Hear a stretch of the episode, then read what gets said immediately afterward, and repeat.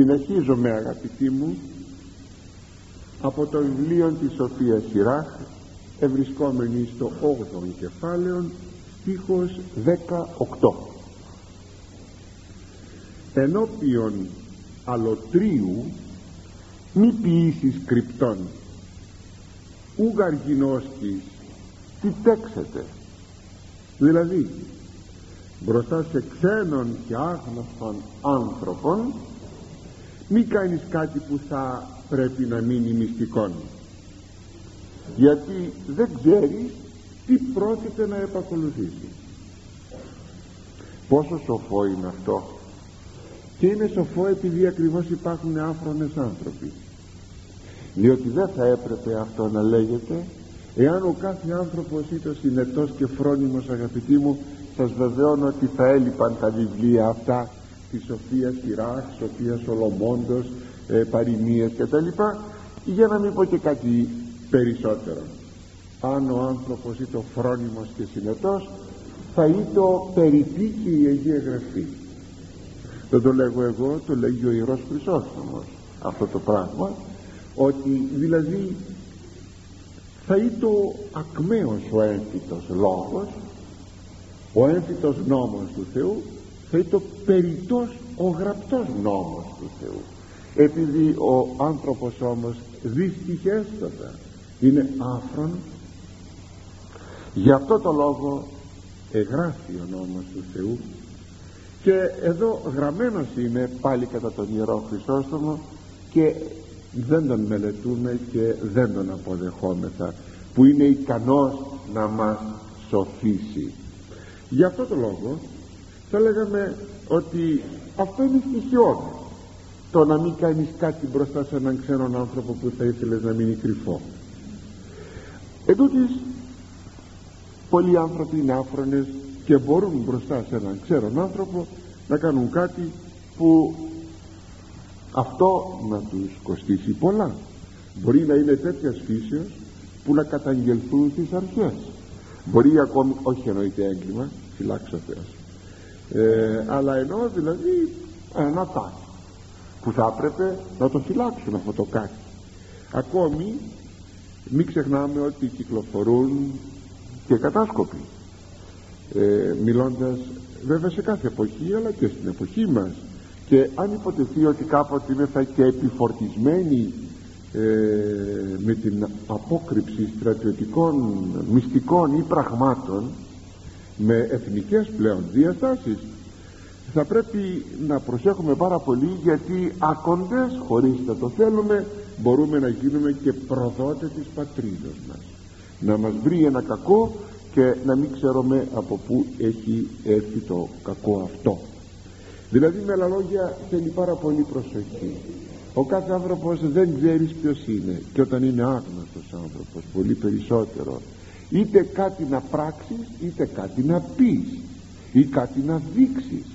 Είναι δε τυπική εκείνη η περίπτωση του Εζεκίου που είναι γραμμένη στο Δέλτα Βασιλειών στο 20 κεφάλαιο εκεί λέγει το εξής ότι όταν ο Εζεκίας ύστερα από εκείνη τη βαριά αρρώστια που πέρασε ή το ευσεβής βασιλεύς ο Εζεκίας ε, έλαβε συγχαρητήρια θα λέγαμε δώρα από τον βασιλέα της Βαβυλώνος τον Μαροδάχ Βαλαδάν.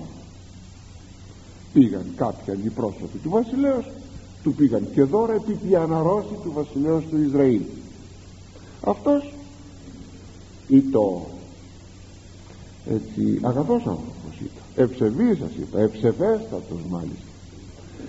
Ήταν φιλότιμος άνθρωπος αλλά φαίνεται ότι ίσως παρεσύρθη ίσως η σύνεσης δεν έφτασε μέχρι το σημείο αυτό μέσα στον ενθουσιασμό του που τον επεσκέφθησαν οι αντιπρόσωποι του βασιλέου της Βαβυλώνος άρχισε να τους επιδεικνύει όλα τα του παλατίου και εδώ έχουμε αυτό και εκεί έχουμε εκείνο και τότε ένα παλάτι ήταν ταυτόχρονα και το Υπουργείο ήταν ε, θα λέγαμε ο τόπος όλων των Υπουργείων ενός κράτους. Δεν υπήρχαν υπουργεία. Αυτό είναι μια σύγχρονη θα λέγαμε μορφή διοικήσεως δηλαδή τα πάντα ήσαν συγκεντρωμένα εις το παλάτι. Ακόμη και τα όπλα. Και όλα τα μυστικά.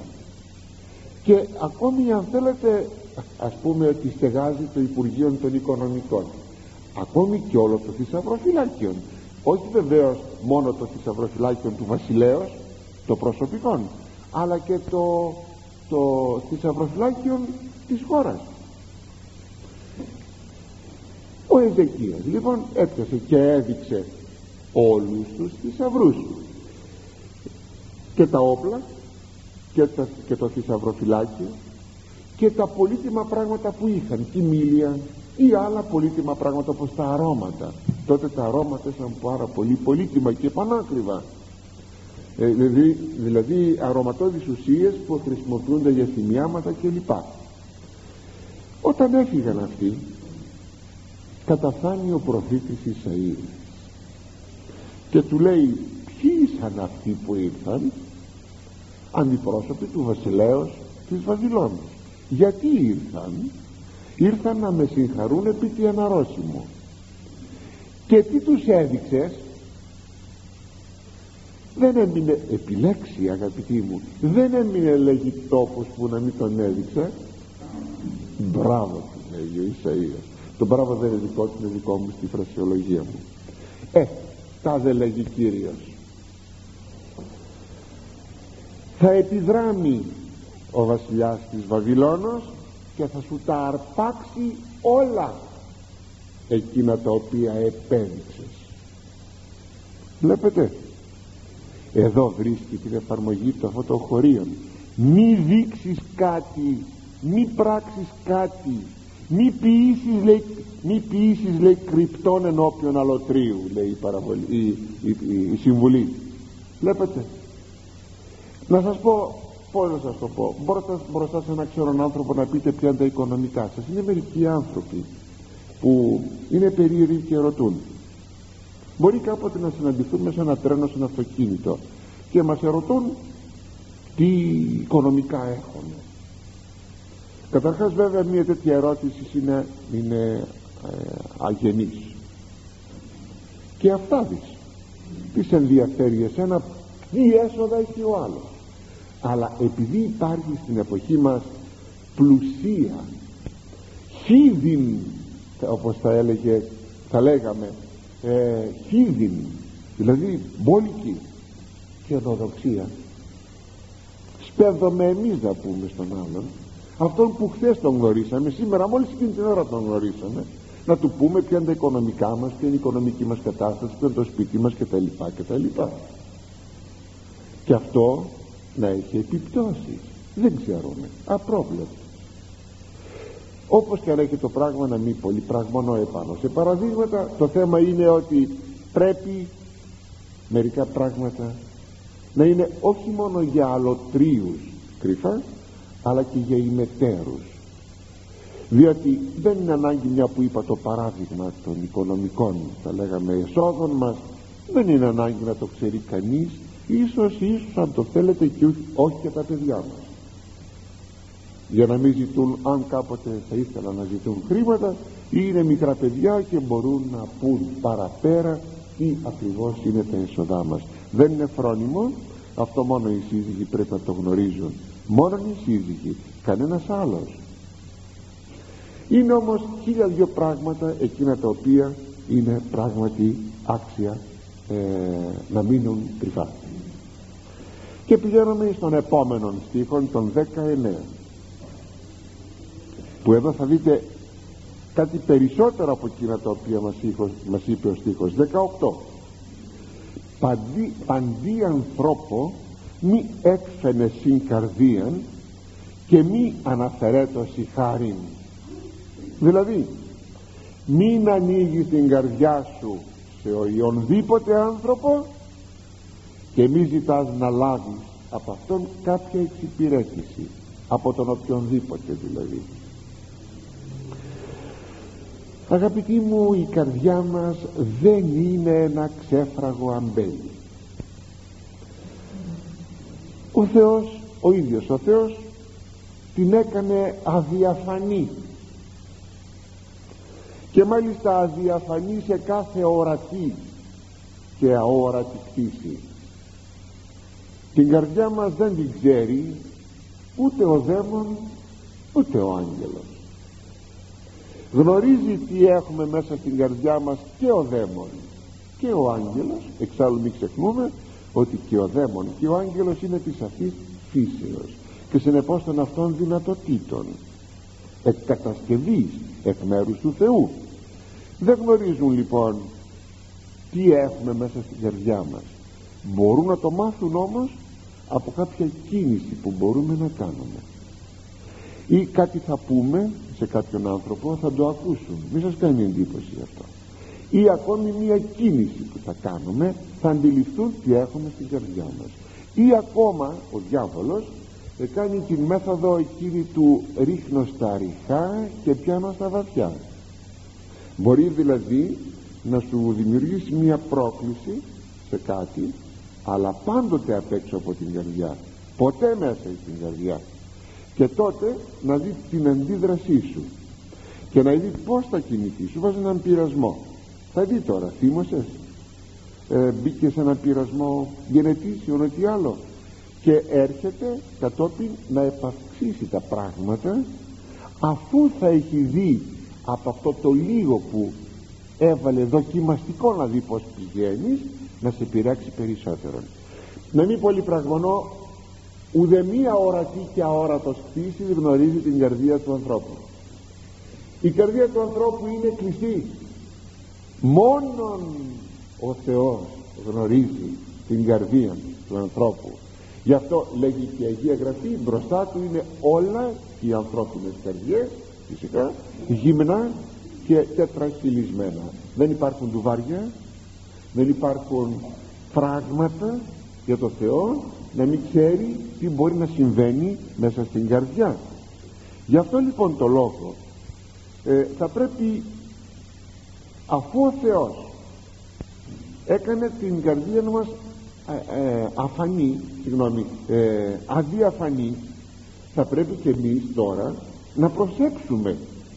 Να βάλουμε τώρα εμείς τι; Να βάλουμε πόρτα στην καρδιά ε, και, το, και η πόρτα της καρδιάς ξέρετε είναι το στόμα μας. Ακόμη θα λέγαμε να βάλουμε και κάγκελα. Και κάγκελα είναι το έρκος των γονδιών είναι θα λέγαμε έρκος θα πει κάγκελα. Κατά λέξη είναι τα κάγκελα λοιπόν που είναι το έρκος των δοντιών και που φυλάτουν εκείνα που έχουμε με στην καρδιά μας.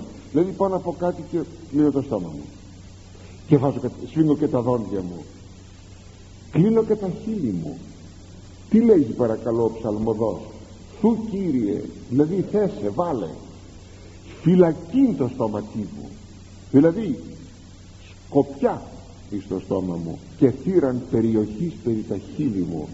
Να κλείσω το στόμα μου και να μην μιλήσω. Όταν δεν πρέπει να μιλήσω. Προσέξτε όμως η καρδιά μου δεν είναι ξέφραγο αμπέλι πρέπει να την έχω βεβαίως κλειστή. Αλλά να την έχω κλειστή ε, σε κάθε άνθρωπο.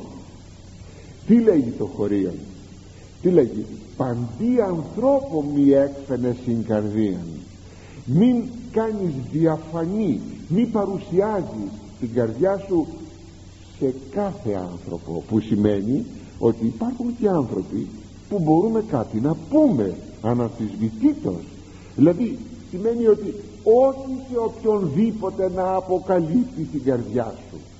Ο Πλάτων θα έλεγε στον ειδήμονα σε ποιον πρέπει να πω εκείνο που με απασχολεί; Εις τον γνώστη εις τον επιστήμονα εις τον ειδήμονα εκείνον, εκείνος ο οποίος γνωρίζει. Σε αυτόν θα αποκαλύψω την καρδιά μου έτσι υπάρχουν άνθρωποι αγαπητοί μου που με πολύ θα λέγαμε ευκολία είναι έτοιμοι να μιλήσουν για όλα. Να μιλήσουν για τα οικογενειακά τους συμπληρώνω το προηγούμενο χωρίο. Να μιλήσουν για τη γυναίκα τους η γυναίκα να μιλήσει για τον άνδρα της να μιλήσουν για τα παιδιά τους. Πόσες φορές μπορεί να πει η γυναίκα ελαττώματα του συζύγους στις φιλενάδες της ή ο σύζυγος του φίλους του στην ταβέρνα έξω δεν ξέρω πού να μιλήσει εις βάρος της γυναικός του και να πει τούτο ή εκείνο να μιλήσουν η μεν και η, ο μεν και η δε για θέματα που αφορούν αποκλειστικώς και μόνο την συζυγική των ζωή έτσι που να γνωρίζει άπας ο κόσμος τι κάνουν αυτοί μέσα στο σπίτι τους. Είναι πολύ κακό πράγμα αυτό. Είναι πάρα πολύ κακό πράγμα αυτό και αν υπάρχει κάποιος αδιάκριτος που μπορεί να ερωτήσει εσείς τι κάνετε; Τι σε νοιάζει τι κάνω; Τι σε νοιάζει; Και αν υποτεθεί ότι ο ένας έχει παράπονο εναντίον του άλλου εκ των συζύγων τότε θα τα βρουν μόνοι τους. Δεν είναι, δεν είναι ανάγκη να αποκαλύπτουν τα προβλήματά τους εις τον όποιον όποιον. Και για τα παιδιά τους. Είναι γονείς οι οποίοι ε, κατηγορούν τα παιδιά. Τους ή αναφέρουν κάτι που δεν, δεν έπρεπε να το μάθουν ποτέ άλλοι άνθρωποι. Μπορεί ένα παιδί μικρό ακόμη και νήπιος. Θέλετε να κάνει κάποτε μία εγχείρηση; Ας πούμε στα γεννητικά του όργανα. Μιλώ επί πραγματικότητων δεν μιλώ στον αέρα, στο βρόντο.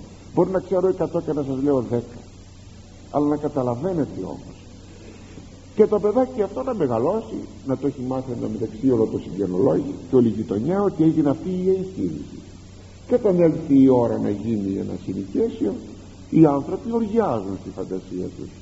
Α, αυτόν θα παραπάρεις αυτός έκανε εγχείρηση κάποτε και μπορεί να είναι, να είναι στήρος μπορεί να είναι ανίκανος. Και να βλέπουμε να χάνεται ένα συνοικέσιο και να μην ξέρουμε από πού είναι. Και να είμαστε εμείς η αιτία μην ξεχνάτε ότι οι γείτονες και οι συγγενείς έχουν μνήμη. Και θυμώνται. Τα χρόνια μεν περνούν αλλά εκείνοι θυμώνται. Ή το κορίτσι μας κάτι μια περιπέτειά του. Μπορεί να γίνει μια περιπέτεια στο κορίτσι μας. Ξέρω άνθρωποι μας. Άνθρωποι. Παιδιά πλανώνται.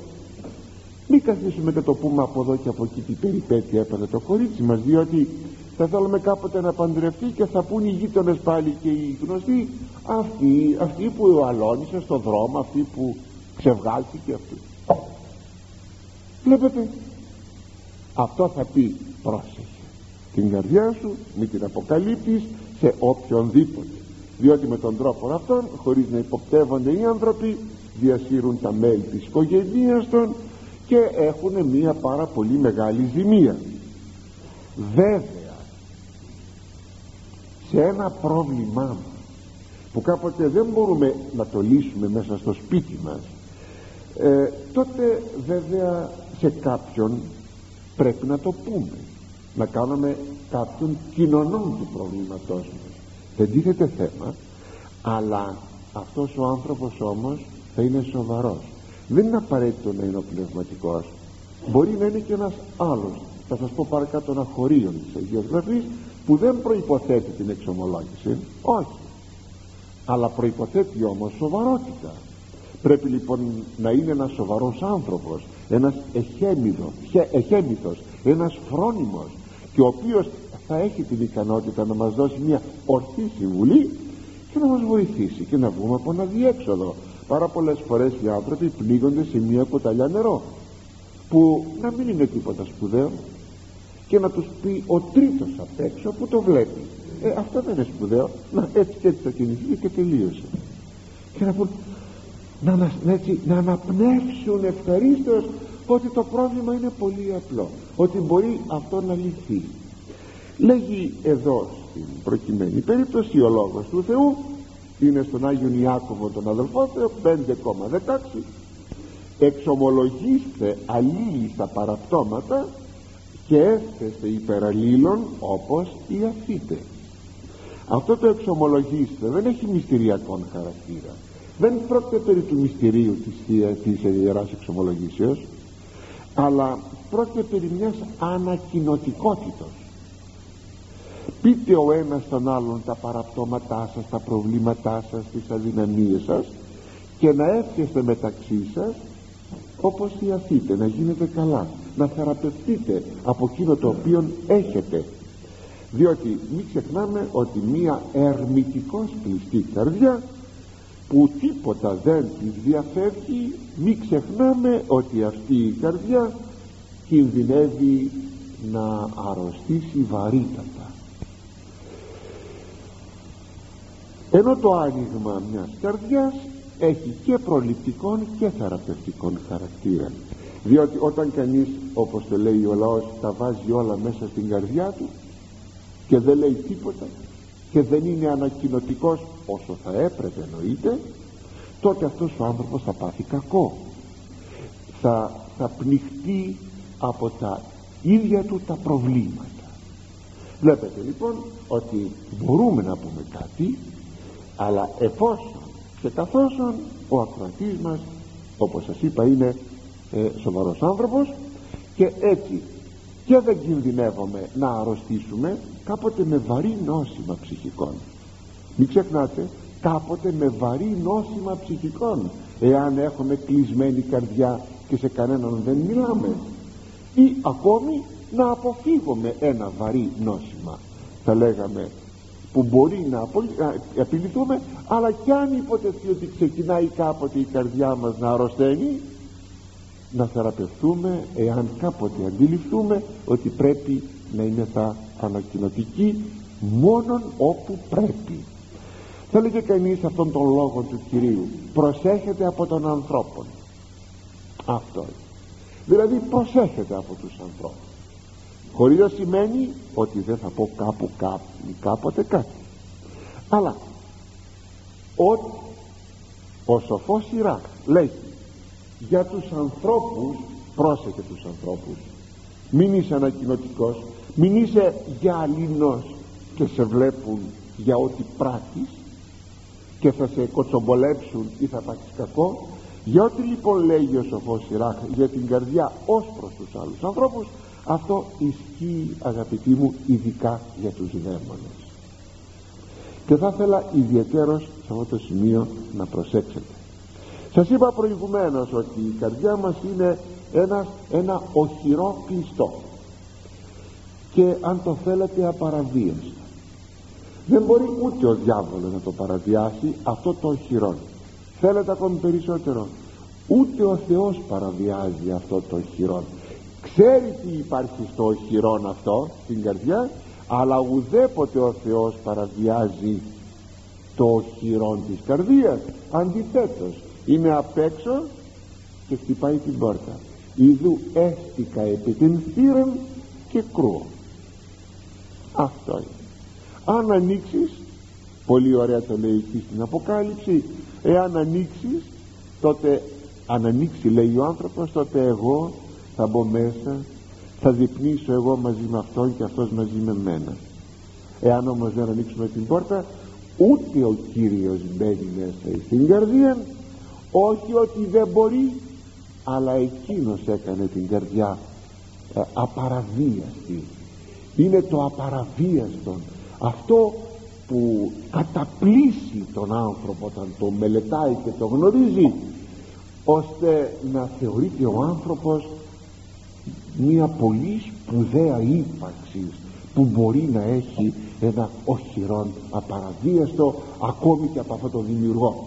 Αλλά όπως πολύ ωραία λέγει ο Άγιος Ισάκος Ήρος όπως το κελί μας ή το μοναχός ο Άγιος Ισάκος Ήρος ε, πρέπει να μένει μακριά από τα μάτια των ανθρώπων.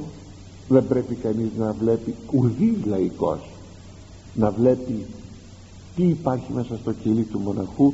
Μάλιστα ακριβέστερα λέγει ότι κανείς μη γνωρίζει που κοιμάσαι όχι μόνο όχι μόνο να μην γνωρίζει αυτά που υπάρχουν μέσα στο κελί σου αλλά και να μην ξέρει ποιο είναι το κελί σου.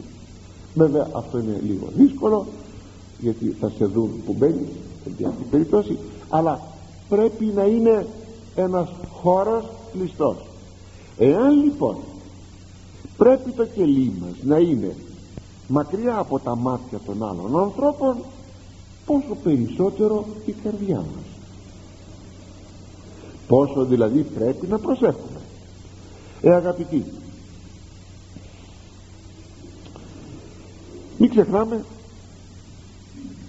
ότι οι δαίμονες επιθυμούν όχι απλώς να μας βάζουν να αμαρτάνουμε αλλά επιθυμούν να κάνουν και κατάληψη της καρδίας μας το δυστύχημα είναι καινούριο φρούτο αυτό. Δεν το έχω ακούσει ποτέ. Στα χρόνια που έζησα στη ζωή μου ούτε το διάβασα πουθενά στην ιστορία. Μέσα στην ίδια πόλη οι άνθρωποι, οι πολίτες αυτής της πόλης να κάνουν κατάληψη κτηρίων, αντικειμένων, ξέρω χώρων. Να κάνουν κατάληψη. Είναι μόνο φρούτο της εποχής αυτό. Είναι φρούτο του δευτέρου ημίσεως του 20ου αιώνα και βλέπεις κατάληψη λέει κάνουν αυτού του κτηρίου βγάζουν τους ενίκους ή το βρήκανε κλειδωμένο άδειο ξέρω εγώ μπήκανε μέσα άντε να τους βγάλεις. Αυτό κάνει ο διάβολος. Γι' αυτό εξάλλου και είναι εμπνευστής ο διάβολος αυτών των ανθρώπων που κάνουν αυτές τις καταλήψεις. Διότι μέχρι την ώρα του μυστικού δείπνου ο Ιούδας που έβαλε στο μυαλό του στην καρδιά του να προδώσει τον Κύριον να τον πουλήσει να πάρει αργύρια. Βέβαια κατά παρακίνηση του σατανά μέχρι τότε ο διάβολος δεν έκανε τίποτε άλλο παρά να περιπολεί την καρδία του Ιούδα. Ήταν απ' έξω. Την περιπολούσε. Αλλά τη στιγμή που ο Κύριος έδωκε ένα κομμάτι ψωμί βουτυγμένο μέσα στη σάλτσα του πιάτου του πιάτου του. Και το έδωσε εις τον Ιούδα μας σημειώνει ο Ευαγγελιστής Ιωάννης και μετά το ψωμίον ο ψωμός είναι η μπουκιά δεν εξηγώ πιο πολύ τότε εισήλθεν εις εκείνον ο σατανάς τότε λέει μπήκε ο σατανάς μέσα στην καρδία του εισήλθε στην καρδία. Προσέξτε διότι μέχρι τότε περιπολούσε περί την καρδία. Τότε μπήκε μέσα. Εδώ να κάνω μια μικρή παρατήρηση. Εάν είχαμε ένα αντικείμενο από τον Ιησού Χριστόν πέστε μου πως θα το αισθανόμεθα αυτό. Λέγεται ότι σώζεται μια τρίχα του Μωάμετ και την έχουν περιπολού την τρίχα αυτή την οποία προσκυνούν ιδιαιτέρως οι Μωαμεθανοί όταν πηγαίνουν στη Μέκα εάν είχαμε ένα αντικείμενο εμείς του Κυρίου τι θα, τι, τι, τι θα ήταν ο θησαυρός; να σας το πω κρυφά δεν διασώθη γιατί απλούστατα δεν θα ήταν ο θησαυρός. ο θησαυρός είναι η πίστη και όχι στα αντικείμενα σας το είπα κρυφά. Αλλά τώρα θα το πω φανερά. Τι ωφελήθηκε ο Ιούδας που πήρε από το πιάτο του Κυρίου μία μπουκιά; Να είχαμε μια μπουκιά από το πιάτο του Κυρίου. Ό,τι άλλο θέλουμε. Τι παραπονείστε; Έχουμε το ποτήριο του Κυρίου που είναι το αίμα του και το σώμα του. Ξέρετε τι έπαθε ο Ιούδας παίρνοντας ακριβώς τότε την μπουκιά από τον Κύριον; Δαιμονίστηκε δεν είχε λοιπόν τίποτα να ωφεληθεί εδαιμονίστη και έτσι ο Ιούδας πλέον άφησε τον εαυτό του στον διάβολο και ο διάβολος έκανε κατάληψη της καρδίας κατάκτηση της καρδίας αμετάκλητον. Δεν τον άφησε ο διάβολος μέχρι που τον κρέμασε από ένα δέντρο. Και υπτοκτόνησε ο ταλέπορος αυτός μαθητής γι' αυτό η μεγαλύτερα συμφορά στον άνθρωπο είναι η απώλεια της καρδιάς του. Ενθυμίστε πέρσι πρόπερσι δεν ενθυμούμε πάντως στο βιβλίο σειρά είχαμε πει πολλά για το θέμα αυτό της απολίας της καρδίας δεν θα πω βέβαια τα τότε που είπαμε παρά μόνο ότι άλλο που δεν είχαμε πει. Γι' αυτό ομοίως συμφορά μεγάλη είναι η κατάληψη της καρδιάς όχι τώρα από τον διάβολο αλλά από τον κόσμο. Και μην ξεχνάμε ότι μετά από τον διάβολο είναι ο κόσμος. Ή αν θέλετε τρεις είναι οι εχθροί μας. Είναι ο εαυτός μας όταν δεν προσέχουμε. Είναι ο κόσμος και μετά ο διάβολος. Αν θέλετε και ιεραρχικός ο διάβολος είναι τελευταίος. Έτσι ο κόσμος κάποτε είναι πιο δυνατός από τον διάβολο και εξηγώ το γιατί το να εμφανιστεί ο διάβολος μπροστά σου και να σου πει να κάνεις το κακό δεν θα το κάνεις ποτέ. Αν όμως εμφανιστεί ο κόσμος με, τα, με, τους, ε, με ό,τι ελκυστικό έχει με όλα εκείνα τα πολύχρωμα παιχνίδια του και τις υποσχέσεις του τότε με πάρα πολύ εύκολο τρόπο μπορείς να δώσεις την καρδιά σου.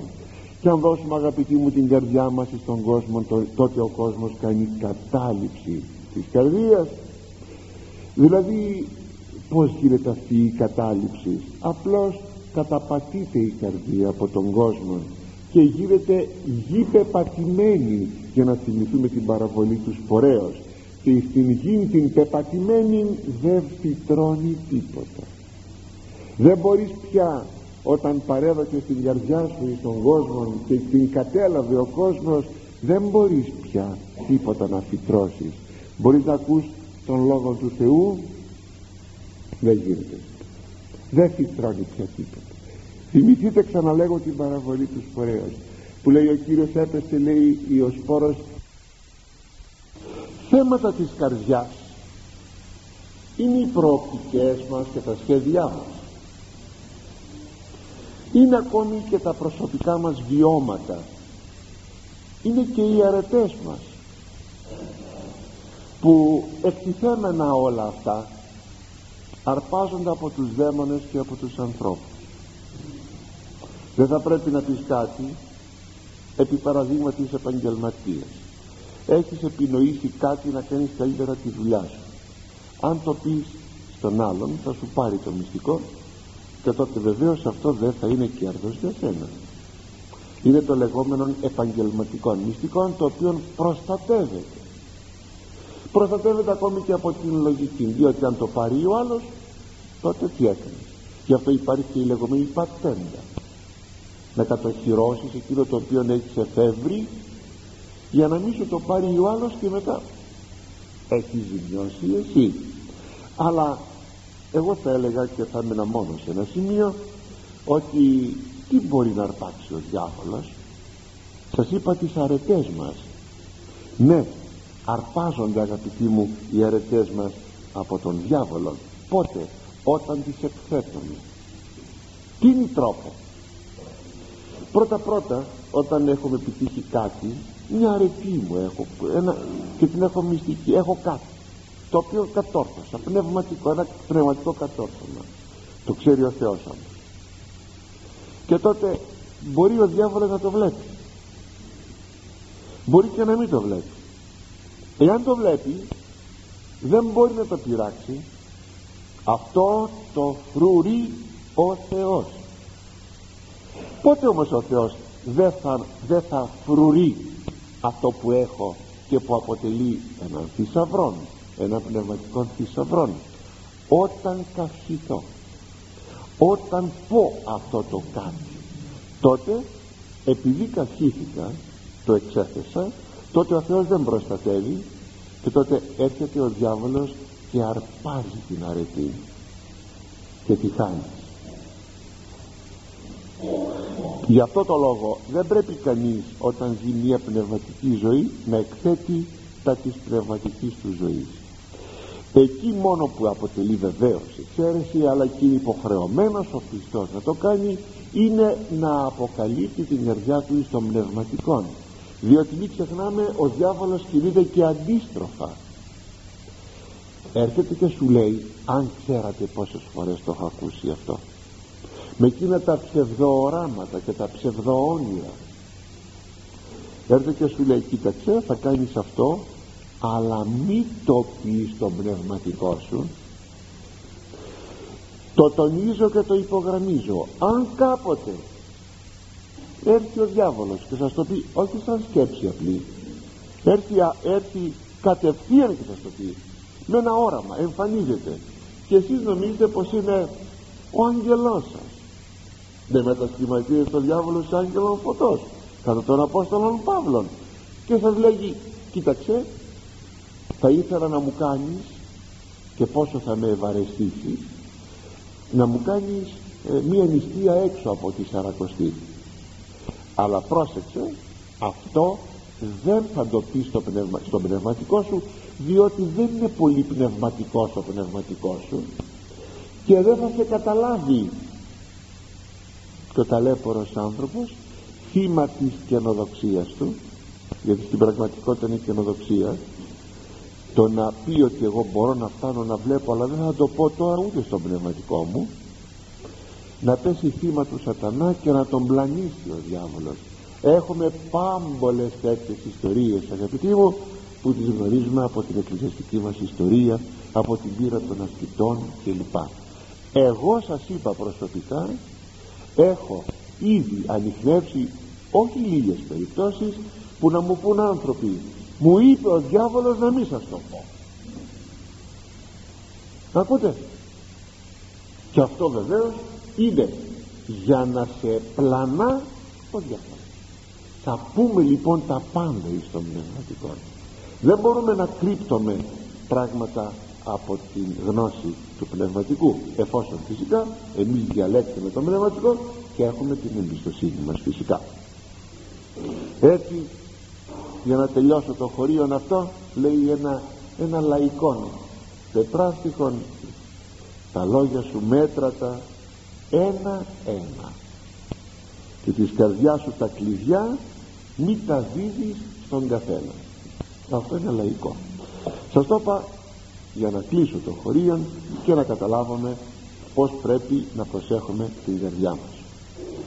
Και ήδη εισερχόμεθα αγαπητοί με τη βοήθεια του Θεού εις το ένατον κεφάλαιο ενθυμίστε το 8ο κεφάλαιο μπροστά σε κάθε χωρίο υπήρχε το μη το όχι. Εδώ έχουμε μια ποικιλία θεμάτων συγκεκριμένα δύο θα λέγαμε ομάδων θεμάτων. Ε, μεταξύ των στίχων 1 και 9 ο σοφός Ιράς αναφέρεται στην συμπεριφορά του ανδρός έναντι της γυναικός. Είτε συζύγου είτε εγγάμου είτε δηλαδή άλλης γυναίκας εγγάμου είτε παρθένου είτε ακόμη και ετέρας και αναφέρεται στο το πως ένας άνδρας θα σταθεί απέναντι στο γυναικείο πρόσωπο σε όποια κατηγορία και αν υπάρχει. Αντιλαμβάνεστε είναι ένα πάρα πολύ σπουδαίο θέμα αυτό. Και μην νομίζετε ότι μόνο απασχολεί τον άνδρα απασχολεί και την γυναίκα όπως θα το δείτε. Και τούτο διότι θέλει επιθυμεί ο Ιερός Συγγραφέας να περιφρουρήσει την ηθικότητα του ανδρός τα υπόλοιπα χωρία αναφέρονται σε άλλα θέματα. Θα το δούμε όταν θα φτάσουμε πρώτα. Λοιπόν ο πρώτος στίχος του ενάτου κεφαλαίου. Μη ζήλου γυναίκα του κόλπου σου μη δε διδάξεις επί σε αυτόν πεθείαν πονηράν. Δηλαδή μη ζήλου γυναίκα του κόλπου σου. Γυναίκα του κόλπου μου δηλαδή της αγκαλιάς μου. Δηλαδή η γυναίκα μου, η σύζυγός μου. Λοιπόν μην είσαι ζηλότυπος για τη γυναίκα σου που αναπαύεται στην αγκαλιά σου. Ούτε να διδάξεις αυτήν εις βάρος σου τέτοια κακή συνήθεια. Ποια συνήθεια; Το να γίνει και εκείνη ζηλότυπος. Όπως βλέπετε αναφέρεται στο μεγάλο και επίμαχο εκείνο θέμα της συζυγικής ζηλοτυπίας. Η συμβουλή είναι ότι ο σύζυγος δεν πρέπει να ζηλοτυπεί τη σύζυγό του που είναι τόσο κοντά του.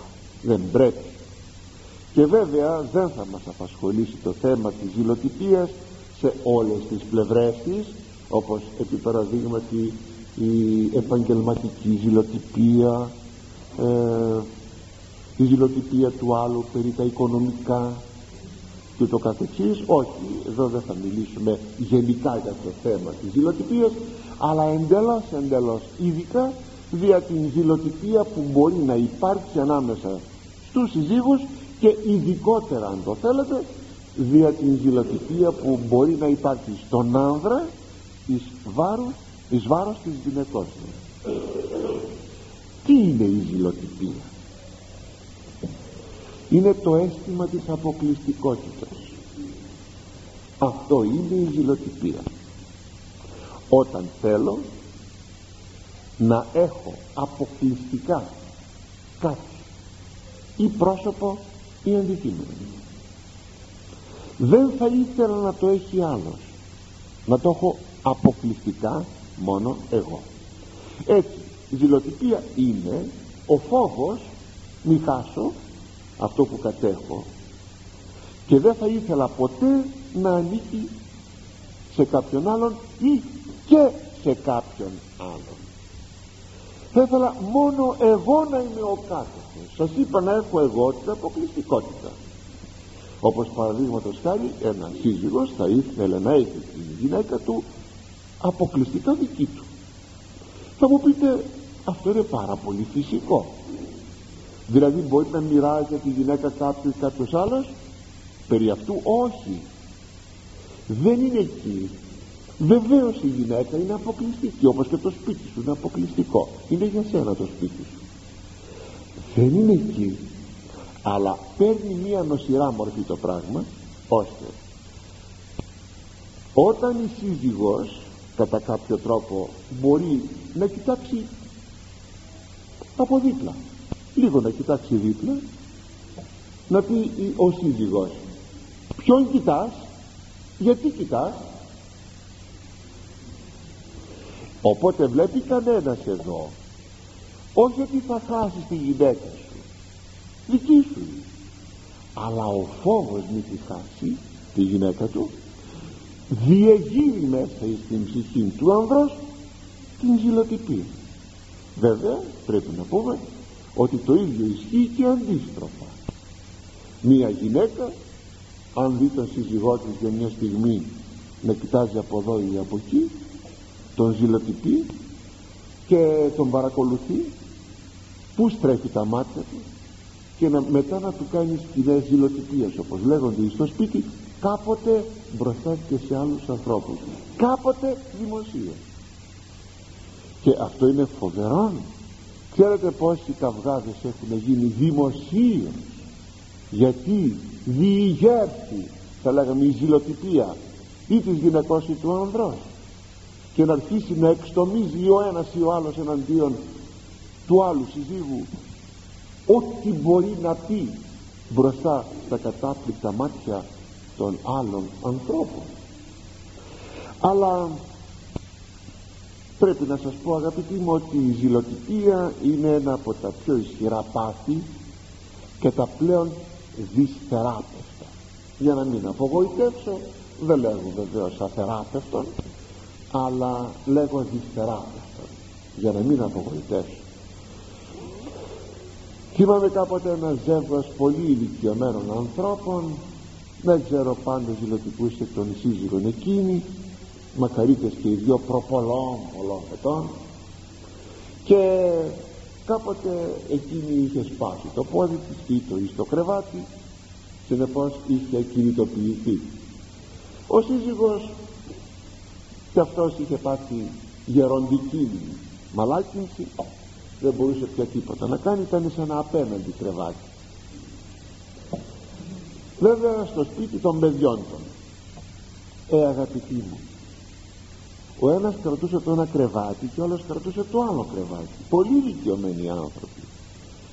Και να του πιέλνει και να του λέει εσύ που με απατούσες εσύ που έκανες εσύ που έδειξες συνέχεια συνέχεια συνέχεια αγαπητοί εγώ ήμουν μικρός και το έβλεπα αυτό. Ξένος σπίτι το είμαι θα γείτονες και το έβλεπα αυτό. Και αγαπητοί μου έβγαλα το συμπέρασμα όπως και δεν τα είδα τόσα και τόσα πράγματα ότι αν όχι αθεράπευτον πάθος όπως σας εξήγησα τουλάχιστον δυσθεράπευτον πάθος. Και εκείνος που τα έχει πρέπει να λυπείτε πρέπει να λυπείτε μόνο αν παρακαλέσει θερμά το Θεό. Θερμά. Δηλαδή ζητήσει τη χάρη του Θεού τότε, τότε ίσως να θεραπευτούν πολλά πράγματα. Η ρίζα που τρέχει την ζηλοτυπία είναι ο εγωισμός. Σας είπα προηγουμένως ότι τι είναι η ζηλοτυπία είναι το αίσθημα της αποκλειστικότητας. Καλά η γυναίκα σου είναι η γυναίκα σου. Βέβαια γυναίκα σου. Αλλά αντί αυτή περιπτώσει να μην τη δει ένας άλλος άνθρωπος δεν θα βγει στην αγορά. Δεν θα πάει μια επίσκεψη όχι ούτε να τη δει άνθρωπος. Μα πως είναι δυνατόν. Όχι. Διότι έχουμε και βαθμούς βαθμούς βεβαίως υλοτυπίες θα είναι σε, σε υπερβολικών βαθμών ε, νοσηρότητας αυτή η ζηλοτυπία γι' αυτό το λόγο λέμε ότι ε, η ρίζα που τρέχει στην ζηλοτυπία είναι ο εγωισμός. Και για να πω εκείνο το θαυμάσιο που είχε πει ένας σύγχρονος ψυχολόγος ο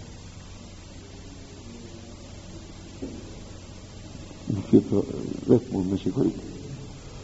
Ε, είπε το εξής Αμερικανός αυτός. Ε, ένα βιβλίο του μετεφράστη ελληνικά. Ότι αν θέλετε λέγει να θεραπεύσετε την, την, τον ειδονισμό την φιλιδονία θεραπεύσατε τον εγωισμό διότι πίσω από τη φιλιδονία είναι ο εγωισμός. Ε και πίσω από την ζηλοτυπία είναι ο εγωισμός. Αυτό που θέλω εγώ. Αυτό που θέλω εγώ. Είναι πραγματικά είναι φοβερό.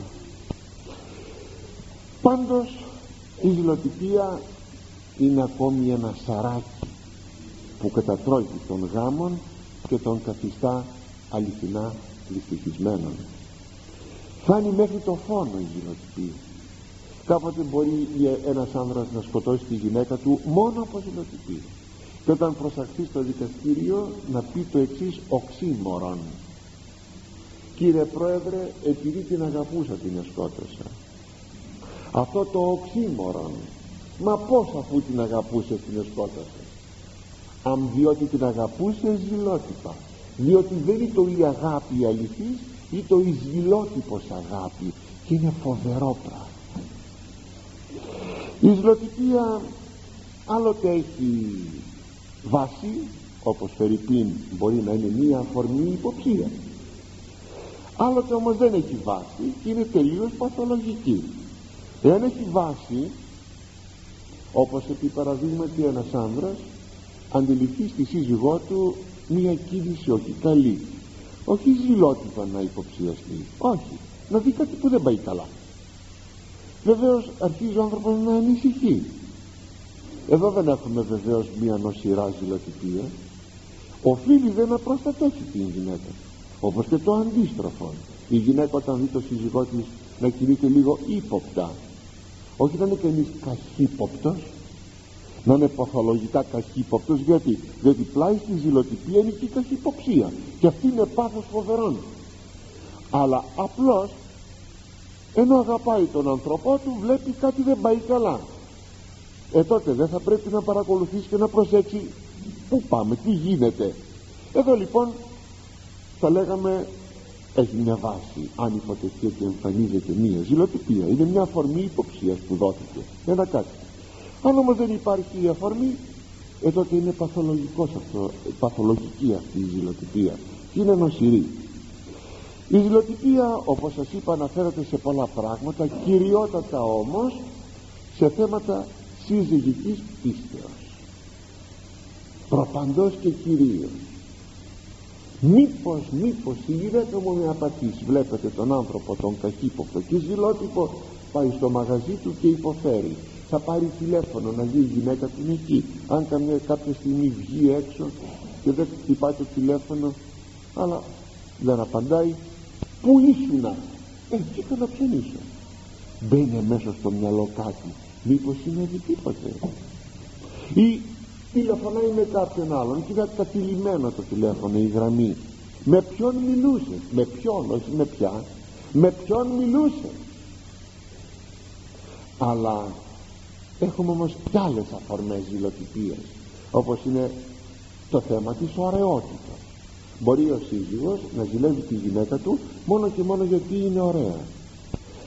Και τη ζηλεύει να μην την έχει κανένας άλλος ή ακόμη αν υποτεθεί ότι ο ίδιος είναι άσχημος και όπως δεν στιγμή βγαίνουν μαζί οι άνθρωποι κοιτάζουν αμέσως εκείνη. Εκείνο δεν το κοιτάζουν και τότε ζηλοτυπεί διότι δεν κοιτάζουν και αυτόν. Ακόμη και σε θέματα ευστροφίας και ευφυΐας. Μπορεί η γυναίκα να είναι εύστροφος να παίρνει το μυαλό της στροφές. Να είναι έξυπνη γυναίκα. Και ο σύζυγος να μην είναι πολύ εύστροφος.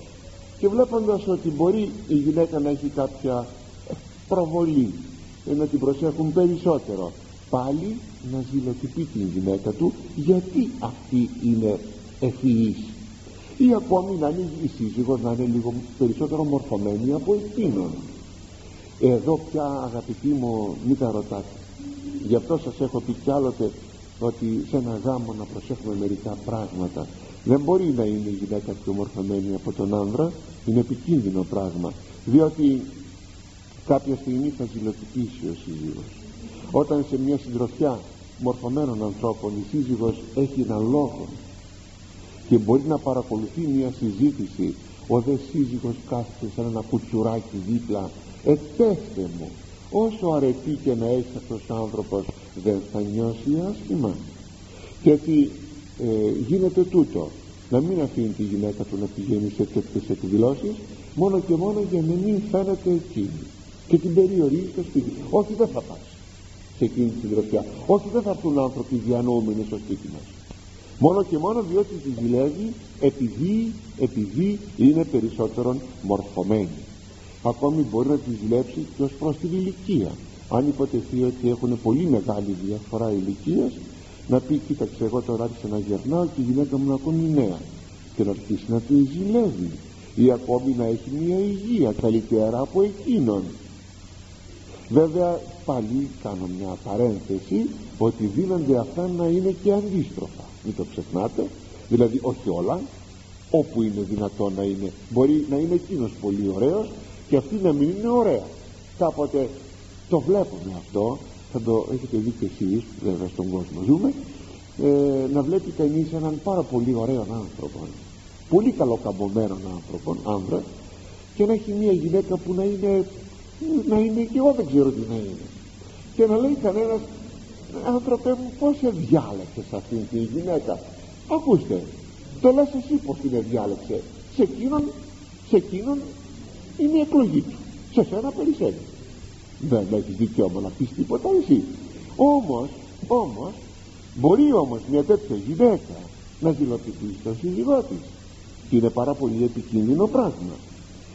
Αλλά ακόμη θα σας έλεγα και σε θέματα αρετής μπορεί να υπάρχει ζηλοτυπία. Όταν ο σύζυγος είναι δυνατόν θα μου πείτε ναι ναι. Όταν ο σύζυγος δει τη γυναίκα του να έχει μια πνευματική προκοπή τότε να τη ζηλέψει και να μην την αφήνει να πηγαίνει στην εκκλησία να ακούσει λίγο λόγο Θεού. Έτσι για να μην είναι εκείνη καλύτερη από αυτόν. Ε βέβαια αντιλαμβάνεστε ότι το τελευταίο αυτό στοιχείο είναι ακρεφνώς δαιμονικό. Αλλά θα ήθελα να σας αναφέρω και μια ιστορία. Είναι η ιστορία του Ιακώβ με τις δυο της γυναίκες που ήσαν αδελφές. Βέβαια κατά λάθος ο, ο Ιακώβ πήρε δύο γυναίκες. Την ιστορία την ξέρετε να μην την διηγούμε για να μην μας πάρει ο χρόνος αλλά η πρώτη ηλία ή το πολίτοκος έκανε δηλαδή πολίτοκος έκανε παιδιά. Ενώ αντιθέτως η Ραχήλ ή το άτεκνος. Ήταν λοιπόν πολύ φυσικός και μάλιστα σε μια εποχή που βρισκόμεθα κάπου στα 1800 χρόνια π.Χ. 1900 π.Χ. ήταν πάρα πολύ φυσικό που τότε η τεχνογωνία θεωρείται ευλογία από τον Θεό να ζηλοτυπεί την αδελφή της στην ε, Λία αλλά και το αντίστροφο η Ραχή ήταν πολύ ωραία ενώ η Λία δεν ήταν ωραία είχε λέει πολύ πολύ μικρά μάτια τσίμπλικα ε, οπότε τώρα η Λία με τη σειρά της ζηλεύει τη Ραχή γιατί είναι ωραία. Ναι μεν δεν έχεις παιδιά αλλά είναι ωραία όμως. Και επειδή το ωραία ο Ιακώβ αγαπούσε πιο περισσότερο τη Ραχήλ από τη Λία εξάλλου η πρώτη πρόταση που έγινε για γάμο από τον πεθερό του το Λάβαν ήταν η Ραχήλ σας είπα κατά λάθος εντός εισαγωγικών σκόπιμο είχε εκ μέρους του Λάβαν αναγκάστηκε και τις δύο γυναίκες να πάρει αλλά καταλαβαίνετε όμως ότι οι δύο γυναίκες αυτές είχαν βρεθεί αντίδηλες και ήσαν αδελφές. Κάποτε ξέσπασε το εξής επεισόδιο ειδούσα δεραχή ότι ούτε το και το Ιακώβ και ζήλωσε Ραχήλ την αδελφή αυτής και είπε το Ιακώβ δώσ' μη τέκνα. Είδε μη τελευτήσω εγώ βλέπει ότι η αδελφή της γενοβολά κάνει πολλά παιδιά. Αυτή τίποτα. Τότε ζήλωσε λέει η Ραχήλ την αδελφή αυτή της ζηλοτύπησε και λέγει στον άνδρα της τον Ιακώβ δώσ' μη τέκνα δώσ' μου παιδιά αλλιώτικα βασική απειλή. Θα αυτοκτονήσω εάν δεν μου δώσεις παιδιά θα αυτοκτονήσω. Θυμωθείτε Ιακώβ τη Ραχήλ είπεν αυτή. Μη αντί Θεού εγώ ημί ως εστέρισες σε καρπών κοιλίας θύμωσε ο Ιακώβ. Μήπως είμαι Θεός λέγει εγώ για να αποκτήσεις εσύ παιδί εγώ τι σου θέω. Αν το θέλετε είχε απόλυτο δίκιο διότι επιτέλους αφού με τη Λία έκανε παιδιά τότε δεν έκανε με τη Ραχήλ έφταιγε η Ραχήλ άρα λοιπόν δεν έφταιγε ο Ιακώβ τι είμαι λέει εγώ Θεός για να σου δώσω παιδί. Αν εσύ φταίς και δεν κάνεις παιδί. Κάποια μέρα ο μεγάλος γιος της Λίας ο Ρουδίν πήγε στα χωράφια τότε που θερίζουν και βρήκε κάτι μήλα μανδραγορών και τα έφερε στη μητέρα του τη Λία. Τότε η Ραχήλ λέει στο παιδί σε παρακαλώ δώσε μου αυτά τα μήλα του μανδραγόρα. Και τα είχε ζητήσει διότι επιστεύεται στην εποχή εκείνη ακόμη και σήμερα πιστεύετε αυτό ότι τρογόμενα τα μήλα του μανδραγόρα ίσως είναι και δηλητηριώδης ο μανδραγόρας δεν ξέρω πιο πολλά ότι λύεται η στήρωση. Ότι δηλαδή αν φάει τα μήλα του μανδραγόρα να το πω σύγχρονα το στυροβότανο να το πούμε. Προσέξτε το στυροβότανο δεν είναι ο μανδραγόρας αλλά ούτε καν βότανο μου φαίνεται είναι κάτι λέγει τρώει το πρόβατο λέει ένα βότανο και θα το βρεις εσύ δεν ξέρω θα το βρεις μέσα στο πρόβατο θα το φάει η στήρα γυναίκα να κάνει παιδί.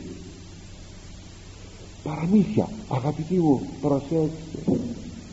Το πόσο κυκλοφορεί το λεγόμενο στυροβότανο μόλις και ανάγκη να σας το πω. Και δεν είναι έτσι απλά αλλά συνοδεύεται και με κάποια λόγια. Και αυτά τα λόγια είναι και μαγικά μην το ξεχνούμε. Το δεύτερο βότανο το συνιστούν όχι μόνο για να κάνεις παιδιά αλλά και για διάφορες αρρώστιες ανίατες. Λοιπόν προσοχή παρακαλώ. Και έτσι επιστεύεται ότι αν φάει τα μήλα του μανδραγόρα μια στήρα γυναίκα ότι θα αποκτούσε παιδιά. Εκεί, εκεί που ζητούσε στο ίδιο σπίτι μένανε φυσικά εκεί που ζητούσε από τον Ρουβίν ηλία τα, αυτά τα μήλα μπαίνει στη μέση ηλία και της λέγει της Ραχήλ ούχι κανόνσι ότι έλαβες τον άνδρα μου μη και τους μανδραγόρας του Ιού μου λείψει. Δεν σου είναι αρκετό το ότι είσαι ωραία δηλαδή και έχεις πιο πολύ εσύ τον άνδρα μου παρότι εγώ τώρα θέλεις να πάρεις και, τους, και, και το μανδραγόρα από το παιδί μου δηλαδή δηλοτυπία. Δηλοτυπία και από τη μια μεριά και από την άλλη. Πάντως αγαπητοί εκείνο το ημιστήχιον που λέει μη διδάξεις επί σε αυτόν παιδείαν πονηράν μη διδάξεις τη γυναίκα σου λέει παιδείαν πονηράν μπορούσαμε να το πούμε καταρχάς στην συνήθεια εκείνη του συζύγου να μαθαίνει δυστυχώς το έχω διαπιστώσει αυτό είναι φοβερό να μαθαίνει τη σύζυγό του πονηρά πράγματα. Βρώμικα λόγια πολύ βρώμικα λόγια βομολογίες ώστε να τις ακούει ο άντρας και να ευχαριστείτε καταλάβατε με το μυαλό σας.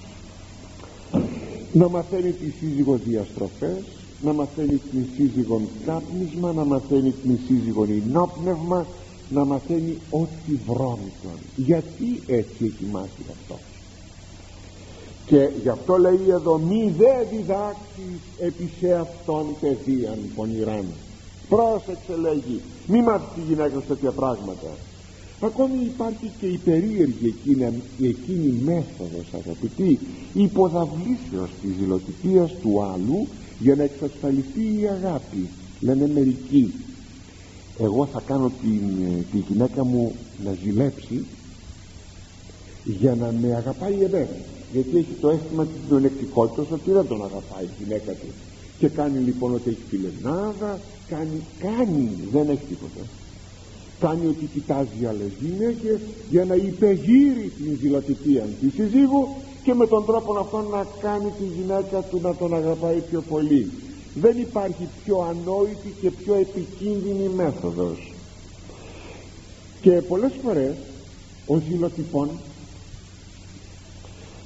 ζητάει από τον άλλον περί να ζητάει από τη γυναίκα ότι δεν τον απάτησε να ζητάει να πάρει όρκους από το εικόνισμα να κατεβάζει το εικόνισμα κάτω και να λέει ορκίσου πάνω στο εικόνισμα ότι δεν με απατάς και να εξαναγκάζει την γυναίκα σε, με έναν τρόπο που μάλιστα έχω πάρα πολλές φορές ακούσει η γυναίκα να αναγκάζεται με αυτήν την αδικία που της κάνει ο σύζυγός της πράγματι να πηγαίνει στην αμαρτία.